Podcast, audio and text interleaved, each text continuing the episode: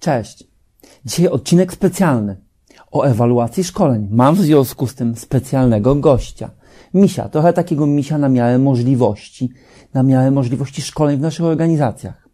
Chciałbym się z Wami podzielić swoimi przemyśleniami na temat tego, co jest nie tak moim zdaniem z ewaluacją szkoleń w naszych organizacjach.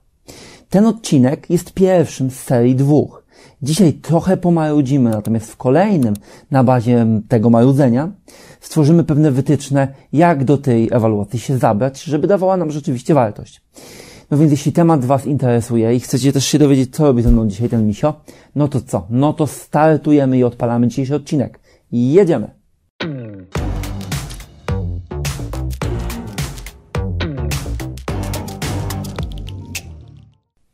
Ten odcinek tak naprawdę został zainspirowany przez pewną dyskusję, którą miałem przyjemność toczyć w 2019 roku bodajże podczas pierwszej konferencji HR Data Forum, kiedy podczas jednego z roundtables dyskutowaliśmy na temat ewaluacji szkoleń.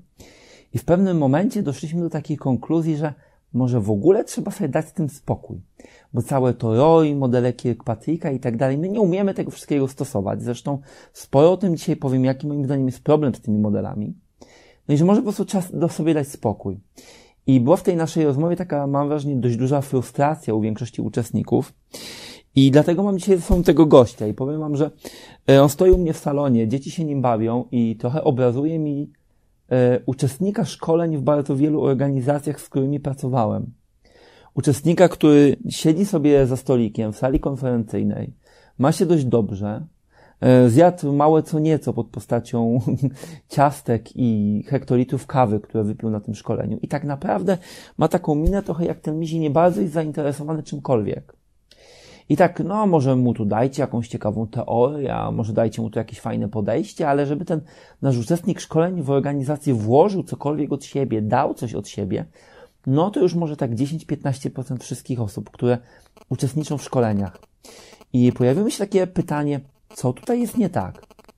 No bo z jednej strony chcemy inwestować w organizacjach, w ludzi, chcemy ich rozwijać, a z drugiej strony, powiem Wam, ja naprawdę zrobiłem w swoim życiu wiele, wiele szkoleń i pracując teraz w organizacji, w której jestem, i wcześniej w firmie doradczo-szkoleniowej, i też pracując freelancersko jako y, trener z różnymi organizacjami.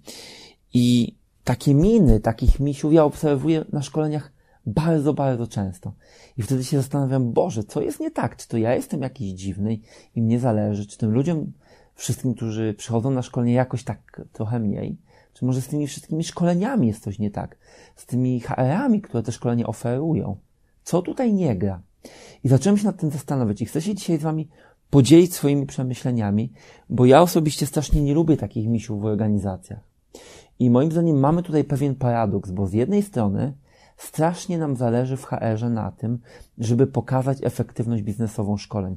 My walczymy o te ROI, staramy się, nie wiem, wyszarpać te 50, 100, 200 zł, pokazać zarządowi na liczbach, że te szkolenia się opłacają. Ale tak naprawdę potem obserwujemy takich misiów i się zaczynam, powiem Wam, zastanawiać, no ale jak to jest z tymi szkoleniami? Czy one naprawdę wnoszą wartość, czy one się opłacają? I mamy taką drugą skrajną postawę, bo z jednej strony walczymy o pokazanie efektywności tych szkoleń. Mówimy o zwrocie inwestycji w szkolenia. Właściwie na każdej konferencji z zakresu Learning and Development znajdziecie jakiś moduł, ale cały panel, nie ścieżkę tematyczną na temat tego, jak pokazać zwrot inwestycji w, szkole, w szkolenia. A z drugiej strony mamy takie kwiatki, które spotykam też bardzo często, że kupujemy jakieś efemeryczne szkolenia, które nie są wspięte w ogóle z celami biznesowymi, mierzymy naszych menadżerów, pracowników jakimiś cudami typu MBT, MBTI albo jakieś inne kolory osobowości i się zastanawiamy, czy to w organizacji jest potrzebne, czy nie. Albo jeszcze gorzej, nie zastanawiamy się. Więc z jednej strony mamy taką skrajność, że próbujemy pokazać to ROI ze szkoleń, z inwestycji, opłacalność szkoleń, nie wiadomo co jeszcze i zaprząc tu wielką analitykę i to nie wychodzi. A z drugiej strony mamy takie podejście, że nie robimy ewaluacji w ogóle, że się tym nie przejmujemy i wpuszczamy misiów na takie szkolenia i robimy jakieś mindfulnessy, nie, nie, nie ubliżając mindfulnessom albo różne inne cuda. W środku poważnych korporacji, które są nastawione na wynik i się też tym kompletnie nie przejmujemy. No więc mamy skrajność albo dużego ciśnienia na pokazanie kasy ze szkoleń, albo w ogóle odpuszczamy to totalnie. I wydaje mi się, że oba te podejścia są totalnie błędne. Odpuszczanie całkowicie wydaje się oczywiste. Wpuszczamy misiów i się kompletnie nie przejmujemy. No, nie jest to uczciwe w stosunku do naszych zarządów, w stosunku do stakeholderów, którzy dają nam kasę na te szkolenia. Natomiast drugi obszar mocnego ciśnienia na ewaluację, takiego wiecie, wyciskania złotówek, też wydaje mi się trochę dziwny i poszemrany, jakoś nie do końca działa w organizacjach. I tym chcę się zająć dzisiaj dłużej, chcę się skupić mocniej na modelu Kirkpatricka oraz modelu ROI, zwrotu z inwestycji, który opracowali Philipsowie i trochę popastwić się nad nimi. No a w drugim filmie pewnie przyjdzie czas na to, żebyśmy pokombinowali, jak ta ewaluacja może wyglądać e, wyglądać w naszych organizacjach. Natomiast zobaczmy, dlaczego moim zdaniem, i to jest też moje zdanie i też mocno subiektywne, ale ten model Kirkpatricka i Roy nie działa. Więc przejdźmy do tego, a tymczasem dajmy misiowi odpocząć, bo jeszcze zostanie gwiazdą i mu sodowa, sodowa odbije do głowy, a my przejdźmy do Kirkpatricka i do modelu Roy. Dobrze, powiem Wam szczerze, że mam bardzo duży problem z modelem Kirkpatricka. E, I oczywiście to nie jest moment na to, żeby dokonać bardzo głębokiej analizy i krytyki tego modelu. Jeśli taka Was interesuje, to odeślę Was do świetnej książki polskojęzycznej Jacka Woźniaka, Ocenianie efektów szkolenia, czyli metody i problemy ewaluacji. Jest to chyba najlepsza na polskim rynku książka, jeśli chodzi o przegląd podejść do ewaluacji. Natomiast e, w skrócie, na czym polega mój problem z modelem Kirkpatricka? No jak sami pewnie wiecie, ma on cztery poziomy. Rozpoczynamy tam od badania mm, samej satysfakcji osób biorących udział w szkoleniu. Potem sprawdzamy ich wiedzę na drugim poziomie. Na trzecim to, jak potrafią ją stosować. Na czwartym to, czy ta wiedza przekłada się na wskaźniki biznesowe, czyli na efekty. No i piąty model, który, o którym, piąty poziom, taki dodatkowy, o którym sobie potem też powiemy, to jest zwrot z inwestycji w szkolenie, który doło, dołożony został właśnie do modelu Kirkpatricka przez Philipsów. Natomiast co mi nie gra w modelu Kirkpatricka? Mam takie dwie rzeczy, z którymi mam problem. Po pierwsze, te poziomy w modelu Kirkpatricka tak naprawdę nie dają nam sensownego wyjaśnienia, dlaczego szkolenia w organizacji działają. To znaczy, jeśli popatrzycie szczegółowo na poszczególne poziomy, to zobaczycie, że wysoki wynik na jednym z tych poziomów wcale nie musi wam gwarantować wysokiego wyniku na poziomie kolejnym i jeszcze kolejnym. No dla przykładu, ludzie mogą być bardzo zadowoleni ze szkolenia, mogą mieć bardzo pozytywne reakcje na to szkolenie, co niekoniecznie przełoży się na wysoką ocenę tego szkolenia na drugim poziomie, czyli na poziomie nabywania przez nich wiedzy. Wreszcie to, że nabyli wiedzę, wcale nie musi przełożyć się na trzeci poziom, czyli na to, że rzeczywiście tą wiedzę zastosują w środowisku pracy. Co więcej, to wcale nie musi przełożyć się na efekty, e, które będziemy w stanie zaobserwować na czwartym poziomie w organizacji.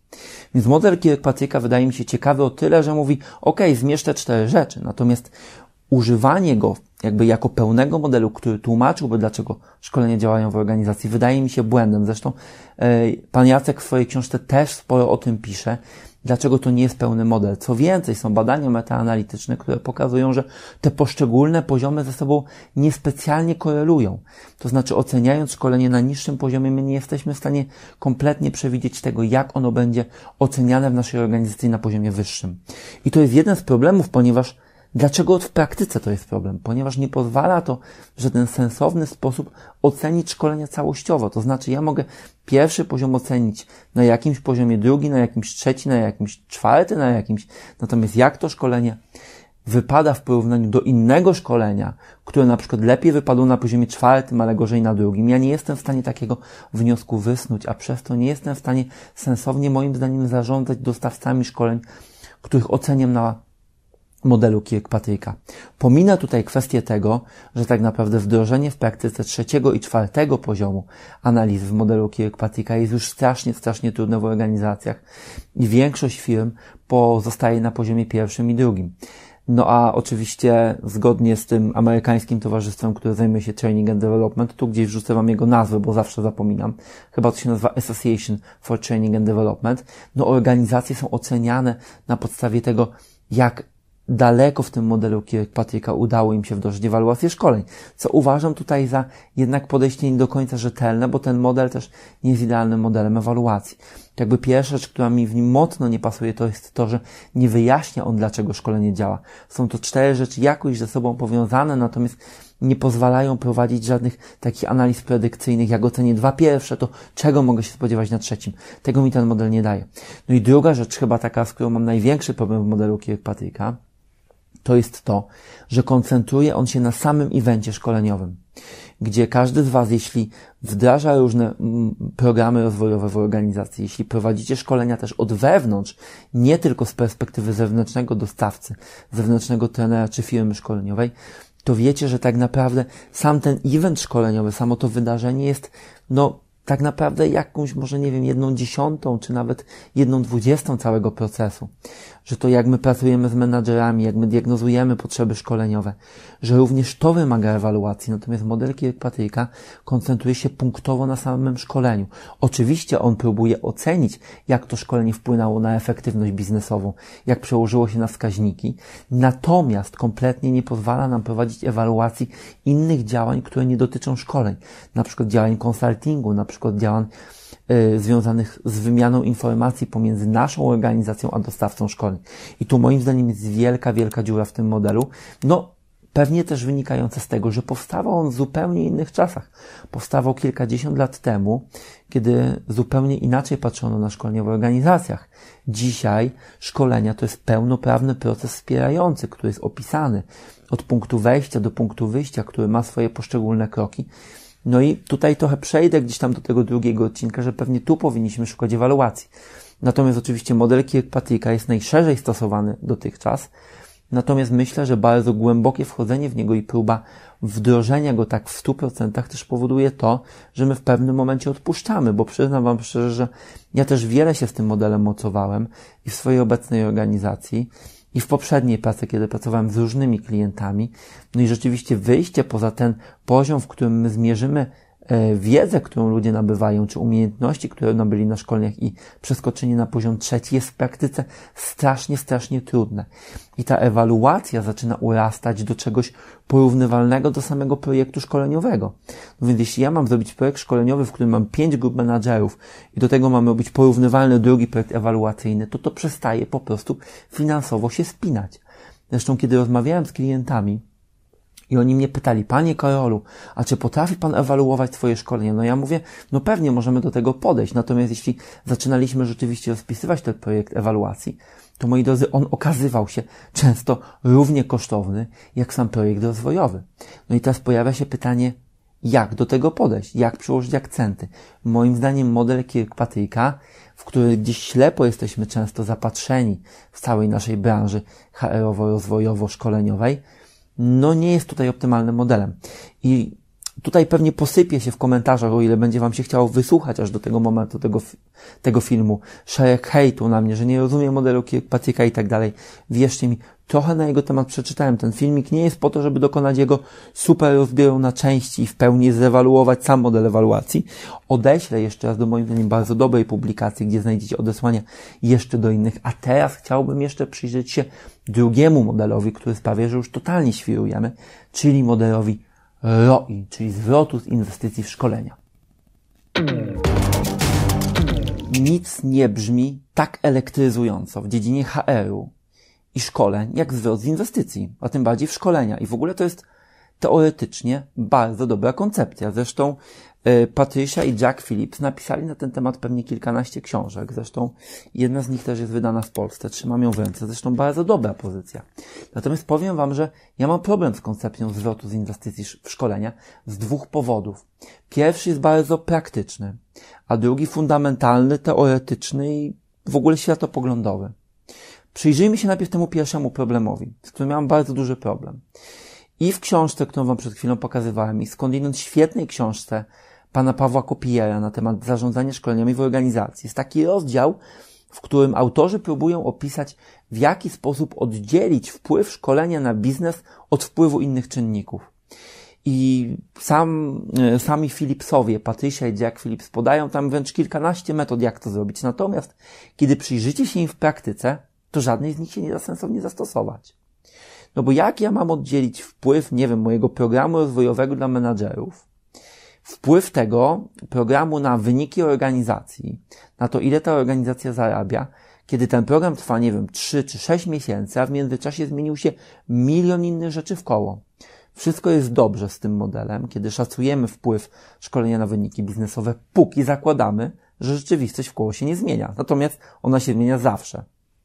I zarówno Philipsowie, jak i Paweł Kopier w swojej świetnej książce, którą mam też tutaj, pozwolę sobie pokazać, zarządzanie szkoleniami. Na pewno bardzo dobra pozycja. Natomiast e, nawet e, pan Paweł Kopier pisze o tym, że no nie można się poddawać i próbować, i że ten argument, który ja przed chwilą podawałem, że to jest niewykonalne, jest argumentem nieprawdziwym, natomiast też nie pokazuje, w jaki sposób to zrobić. Co więcej, no umówmy się, jeśli my HR-owcy E, staniemy naprzeciwko dyrektora finansowego, który siedzi w finansach naszej organizacji od 10 czy 15 lat i my spróbujemy pokazać, że my zarobiliśmy pieniądze szkoleniami, to wierzcie mi, on naprawdę nam udowodni, że my jakichś kosztów nie wzięliśmy pod uwagę. No i można powiedzieć, że to jest takie przeciąganie liny, natomiast my w tym przeciąganiu liny w ogóle chcemy startować i chcemy zacząć rozważać e, zwrot z inwestycji w szkolenia.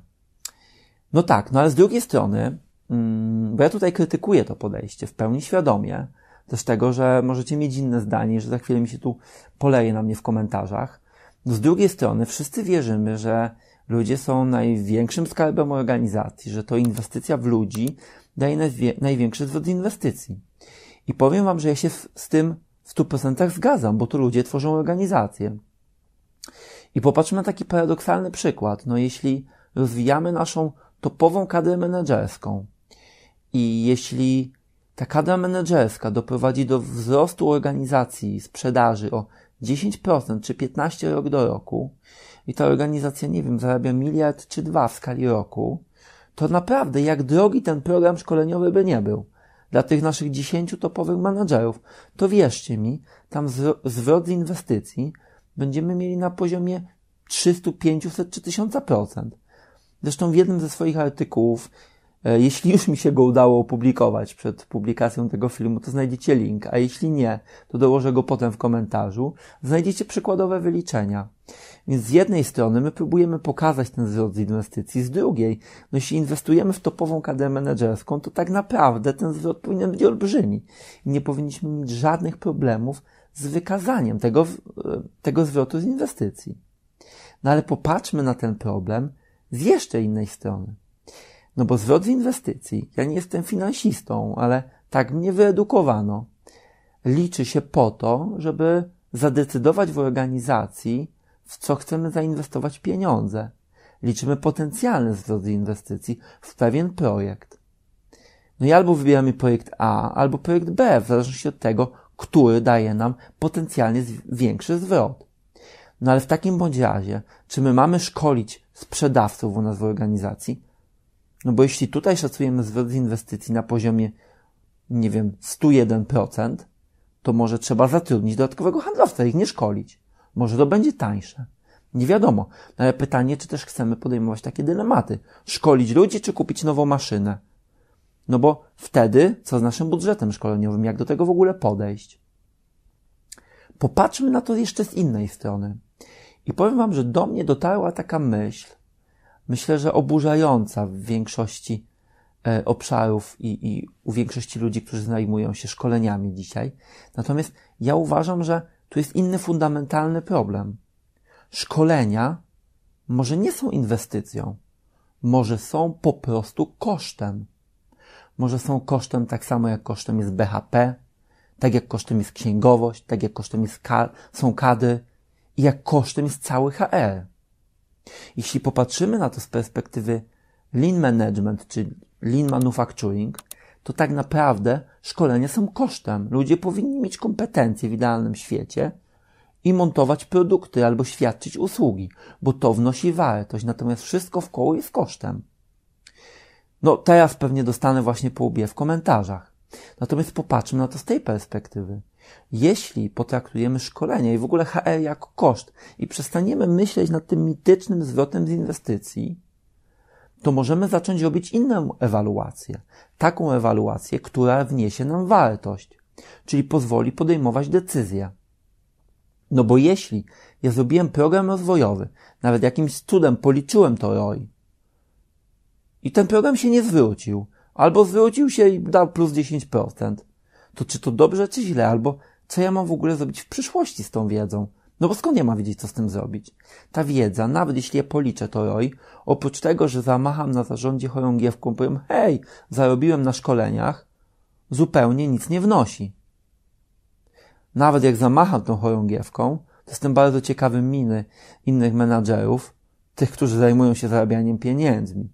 Zarabianiem pieniędzy, czyli sprzedaży, produkcji, działów, które świadczą usługi dla klientów, że HR zarabia szkolenia. Na szkoleniach. No wiecie, z drugiej strony, czy my liczymy zwrot inwestycji w kadry, w BHP? Nie. Po prostu uznajemy, że to jest funkcja wspierająca, że to jest koszt i staramy się go optymalizować. I to nie znaczy, że KADY czy BHP mają gorsze samopoczucie. Mam czasami wrażenie, że w HR-ze wywołałoby to u nas jakiś smutek. Natomiast może to jest właśnie ten fundamentalny błąd. Może szkolenia, może też HR w całości jest po prostu kosztem. A cała zabawa w ewaluacji jest postawiona trochę do góry nogami, bo my staramy się albo znaleźć tego świętego grala, policzyć ten zwrot z inwestycji i pokazać, tak, zarobiliśmy na szkoleniach, albo odpuszczamy całkowicie. A może prawda jest gdzieś po środku. Może potrzebujemy dobrego podejścia do ewaluacji, ale takiego, gdzie traktujemy HR i szkolenia jako funkcję wspierającą, jako funkcję kosztową. I trudno, zarabia biznes. Life is brutal.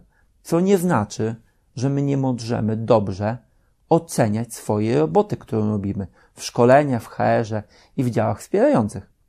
No ale o tym to więcej w drugim odcinku, bo dzisiaj się strasznie już dużo nagadałem. Jestem bardzo ciekawy, czy się ze mną zgadzacie, czy nie.